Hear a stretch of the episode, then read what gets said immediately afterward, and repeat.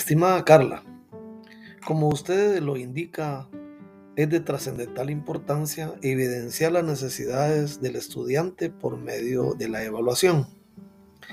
Además, es indispensable hacer un reconocimiento, como usted bien lo indica, a la dedicación del estudiante por medio de los resultados de la evaluación.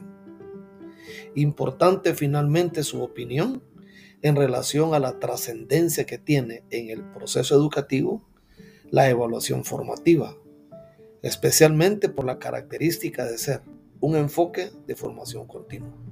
Saludos.